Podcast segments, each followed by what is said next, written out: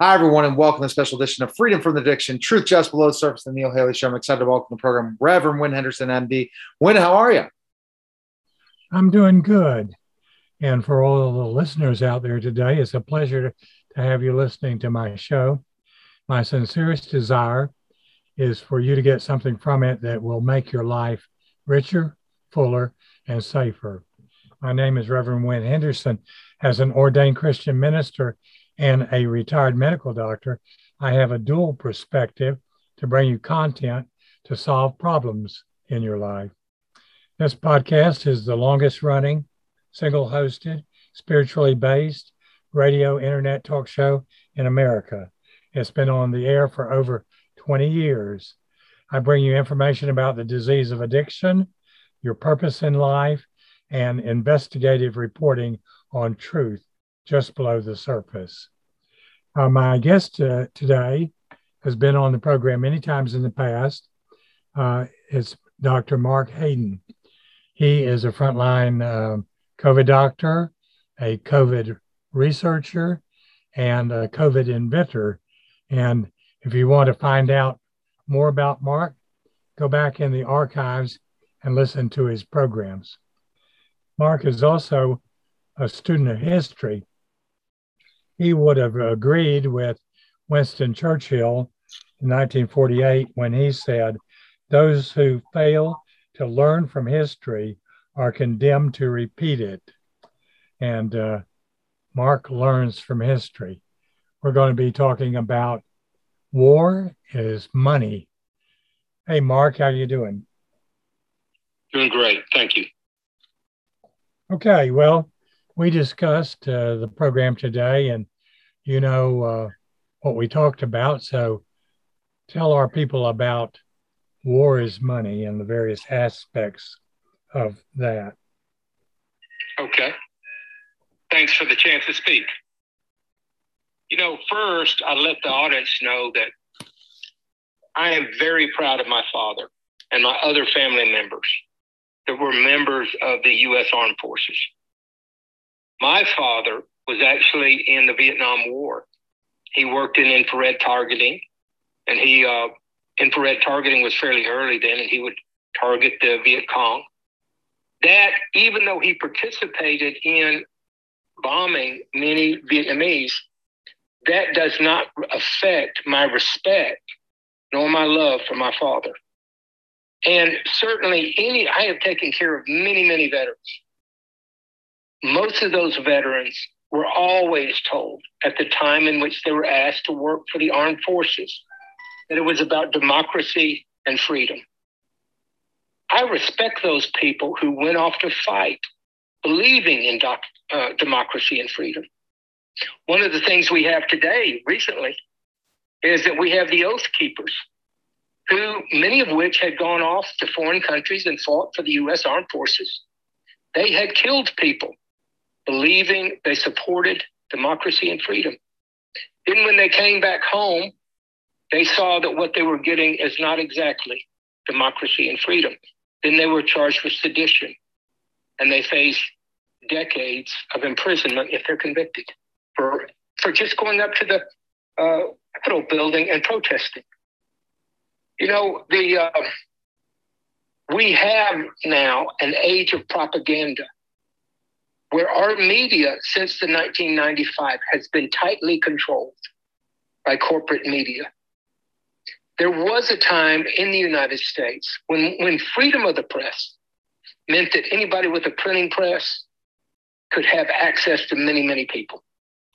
That's not been true for, for multiple decades. Now we live in an age when if it's Trump or if it's Ron Paul, if you say something that those in power do not want to hear, you're banned off Twitter, you're banned off YouTube. Now, COVID has been an eye opener for most people because it has caused them to wake up and question how much does my government really love me? Is my government telling me the truth? The best way to think about government, not just your own government, is to really realize that governments are about control of behavior. You can control behavior in several methods. You can control it with a gun and shoot people, or you can use money and try to use positive reinforcement. Now, in the United States, this this the title of this show is "War is About Money." If you pull out your dollar bill, it says on the dollar bill, "This note is legal tender for all debts, public and private." That note is printed by the Federal Reserve, a private bank, representing the interests of private people. You and I, as, as American citizens or in most of the free world, we will work our whole life. We will sell our assets, our services, our goods for dollars. And yet we will never know who the owners of the Federal Reserve are. And that's a private organization. We're not allowed to know who really controls the dollar. And in the end, it's the dollar that m- will control most of the behavior around us in Western society. So, what we see going on over there is a war between Ukraine and Russia. Now, for most people, they don't give a flip about Russia nor Ukraine. And to them, it was a meaningless, you're so busy for 99% of people just making your next payment, paying what your debts are. You don't have time to study world finance.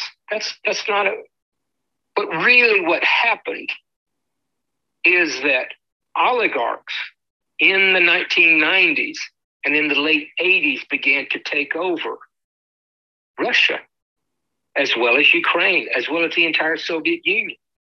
Well, people ask, well, what's an oligarch?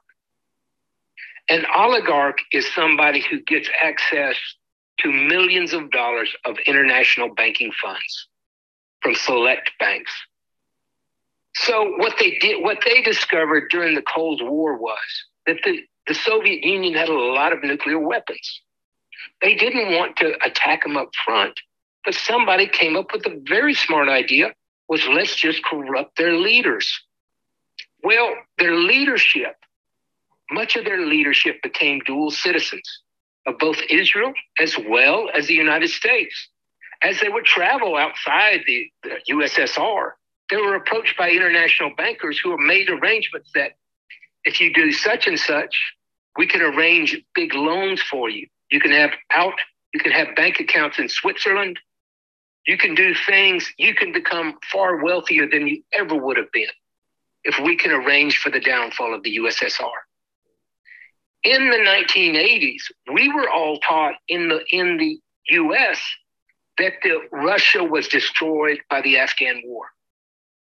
The reality is uh, far different. The leadership of the USSR became wealthy in a large part because they participated in the destruction of the Soviet economy. The assets became owned by foreign banks. Now, you can say, what? That sounds preposterous. How could foreigners own the assets of the USSR? We have evidence of that this year. When Biden goes to put sanctions on the Russians, the Russian central bank held almost half its assets in currency as well as gold outside the Russian territory. Now, certainly they had to be brain dead because anybody knows that if you go to war with people and the and the asset, the gold or the currency is not in your territory, you may lose it. Why then was all $300 billion kept outside of Russia? because that represented a large part of the foreign financing of the international bankers. These international bankers recognized that they did not want to lose control of that money, so they held it in foreign banks outside of Russia, but it was still used to purchase the assets inside of Russia. So that Russia and Ukraine became owned from the financing of the international bankers and they set up. Now the, the Russian the Russian people would have never tolerated a foreign owner if they knew who the foreign owner was.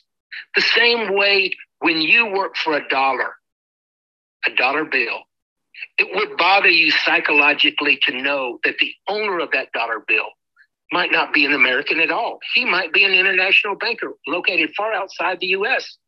You will never get to know who the owner is.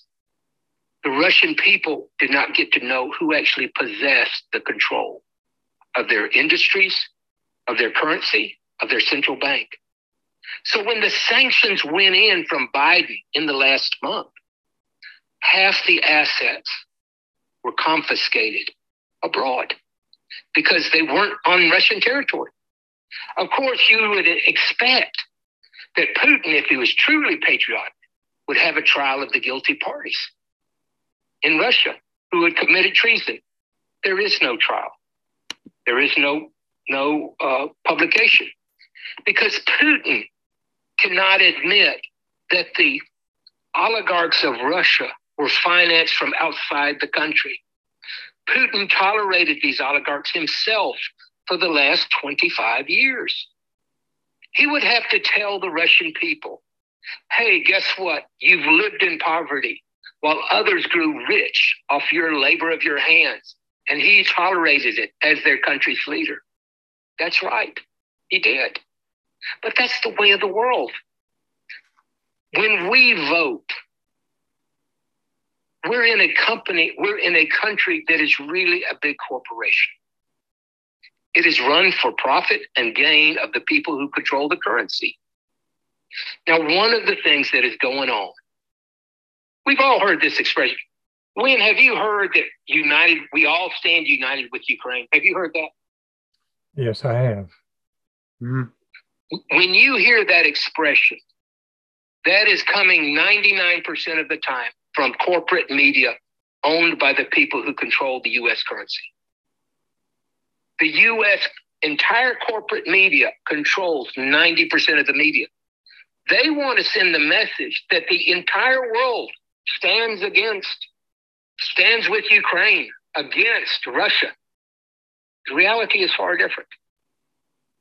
The reality is, is that all the countries that were nuclear, most half of them, China, India, Pakistan, Russia, North Korea, they did not condemn the Russian invasion because those countries are planning on forming their own trade association and escaping the control of the dollar.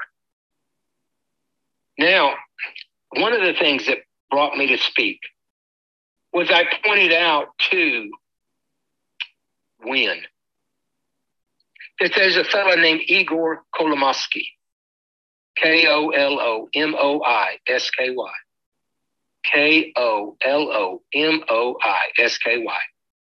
He got literally billions of dollars in capital, bought up the assets of Ukraine, and he performed one of the largest money laundering operations in world history, laundering over $400 billion out of Ukraine. Kolomoisky is the one who set up Zelensky using his control over the media. If any of you listening to this podcast want to control the country, here's all you have to do you have to monopolize the media, you have to own the media. And then you need, after owning the media, you have to control the elections. Once you control the elections, you can have loot whatever you want because you control the elections through your ownership of the media and everything else will fall into your pocket. And, you know, as much as I condemn the international bankers for doing it, if I could do it, maybe I'd do it myself. They just did what they were able to do. Now, one of the things that comes up with Kolomoisky is he had founded the World Jewish Congress. And he was actually kicked out of it because his greed, his avarice, he's an embarrassment. He just doesn't give a flip about poor people or average people or anybody who's not special. We have to ask ourselves many of us have thought about the risk of nuclear war, and that's been brought up by our own president, whether it was President Trump that got elected or Biden or whoever. Here's what we know we don't have a bomb shelter. There's no bomb shelter for my family. Win, do you have a bomb shelter for your family? I do not.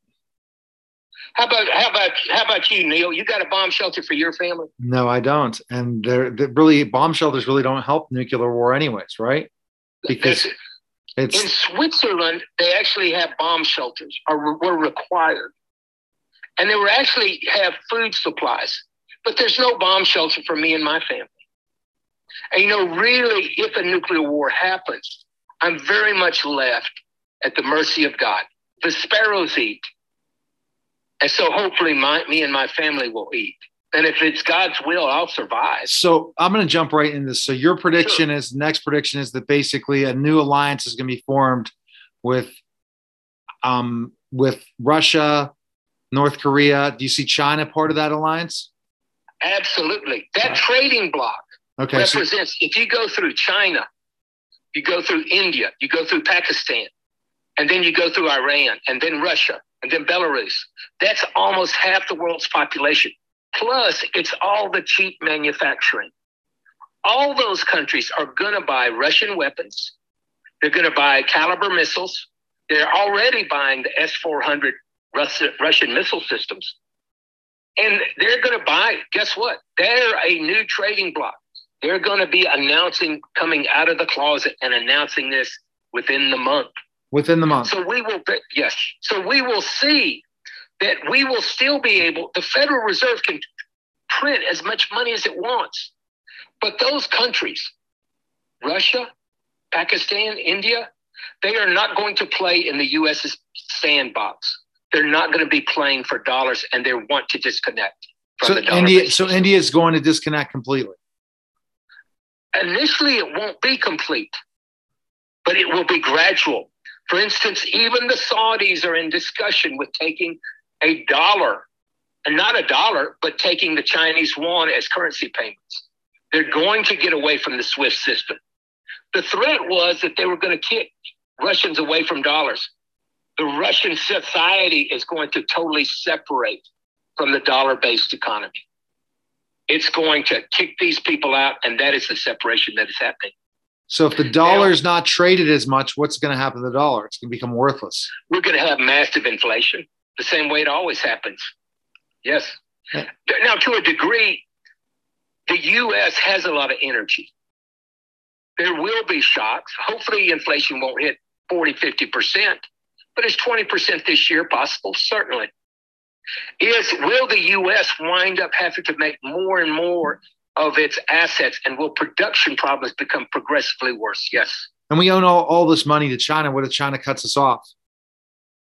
you know what they'll do is they'll try to play hardball the way they played with with uh, China, and so guess what? They'll they'll. But in the end, they're either going to work out deals or they're going to have nuclear war. Now, what you hear on we heard today that Zelensky addressed the U.S. Congress. You you were aware of that, right? No, I did not. No. Oh yeah, so yes, anyway, yeah, oh yeah, I did hear that. So yeah, I, I saw that okay. where he's asking for Biden okay. to intervene let me tell you the most important thing to remember about uh, Zelensky. Number one, he was promoted by Kolomoisky, the oligarchs, TV and radio and media. He's owned by Kolomoisky, the, the oligarch. Then the other thing I want you to think about, both you and and and Win. Ukraine said that no man who is no male from 18 years old to 60 would be allowed to leave Ukraine. These men were not provided with an AR 15 and an RPG. They didn't even have guns and machine guns for them. What was their purpose?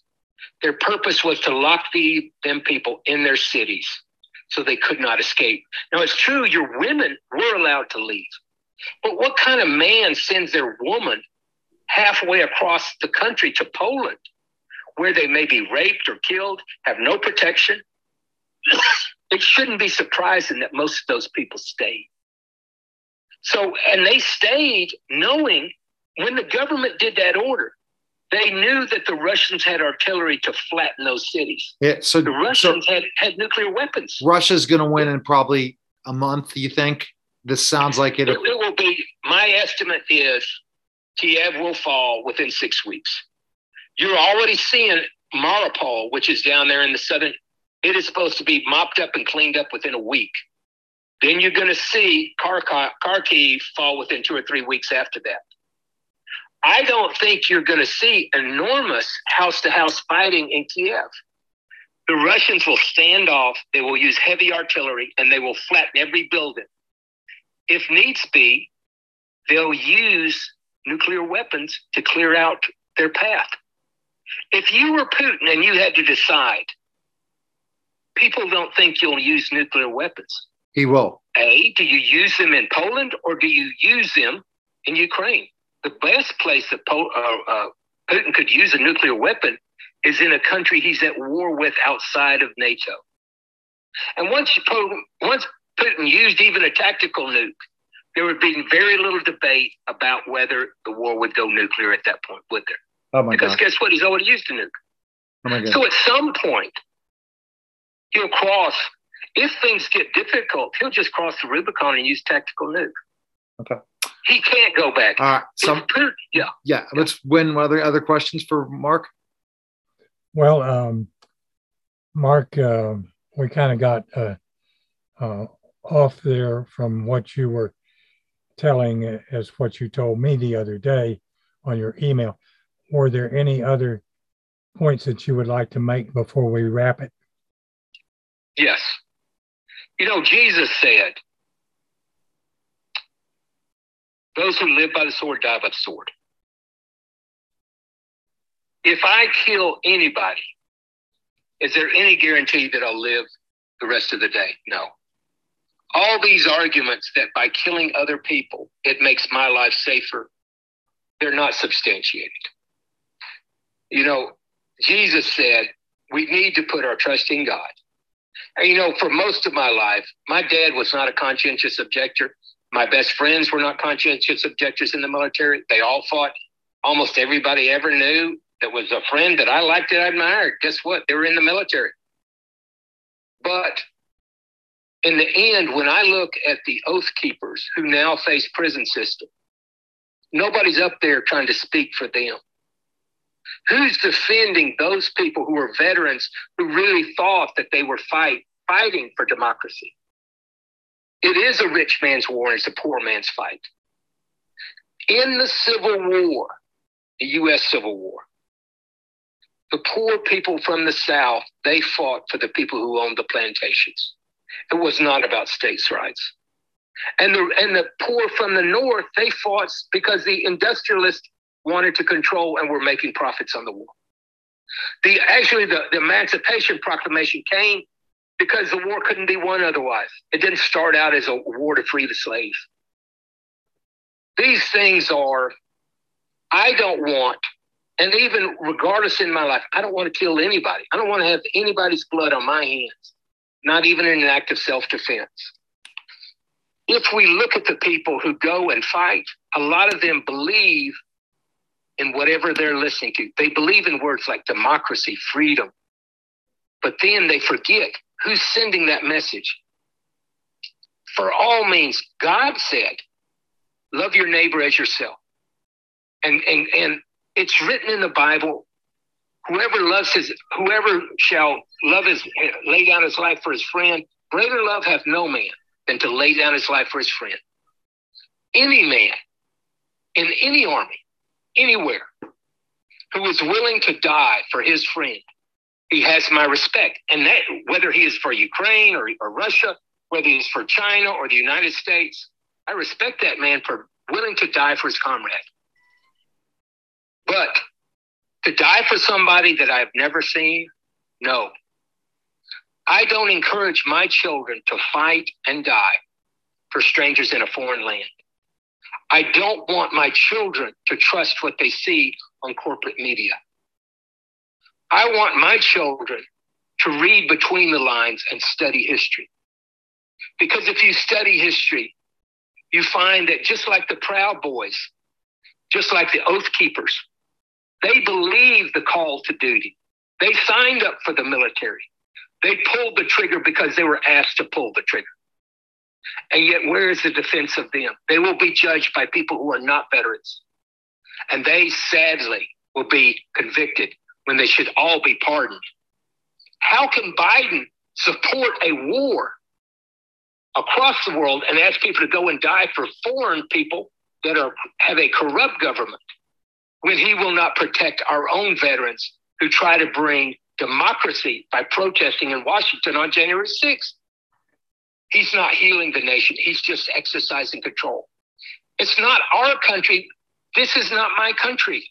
I don't control it. Now, I encourage each one of you to vote in your local election. At the local level, you do have an influence.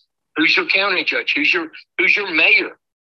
But as millions of votes get counted, I voted for Obama because it was change I could believe in. Because he said, guess what? He was going to end Afghanistan. Afghanistan, where heroin production went up 20 fold since the U.S. occupied it. Guess what? Obama never stopped the Afghan war. The Afghan war went on until fentanyl made Afghan put Af- heroin out of business. And then it's just a loss. It was a business decision. These wars really boil down to business decision.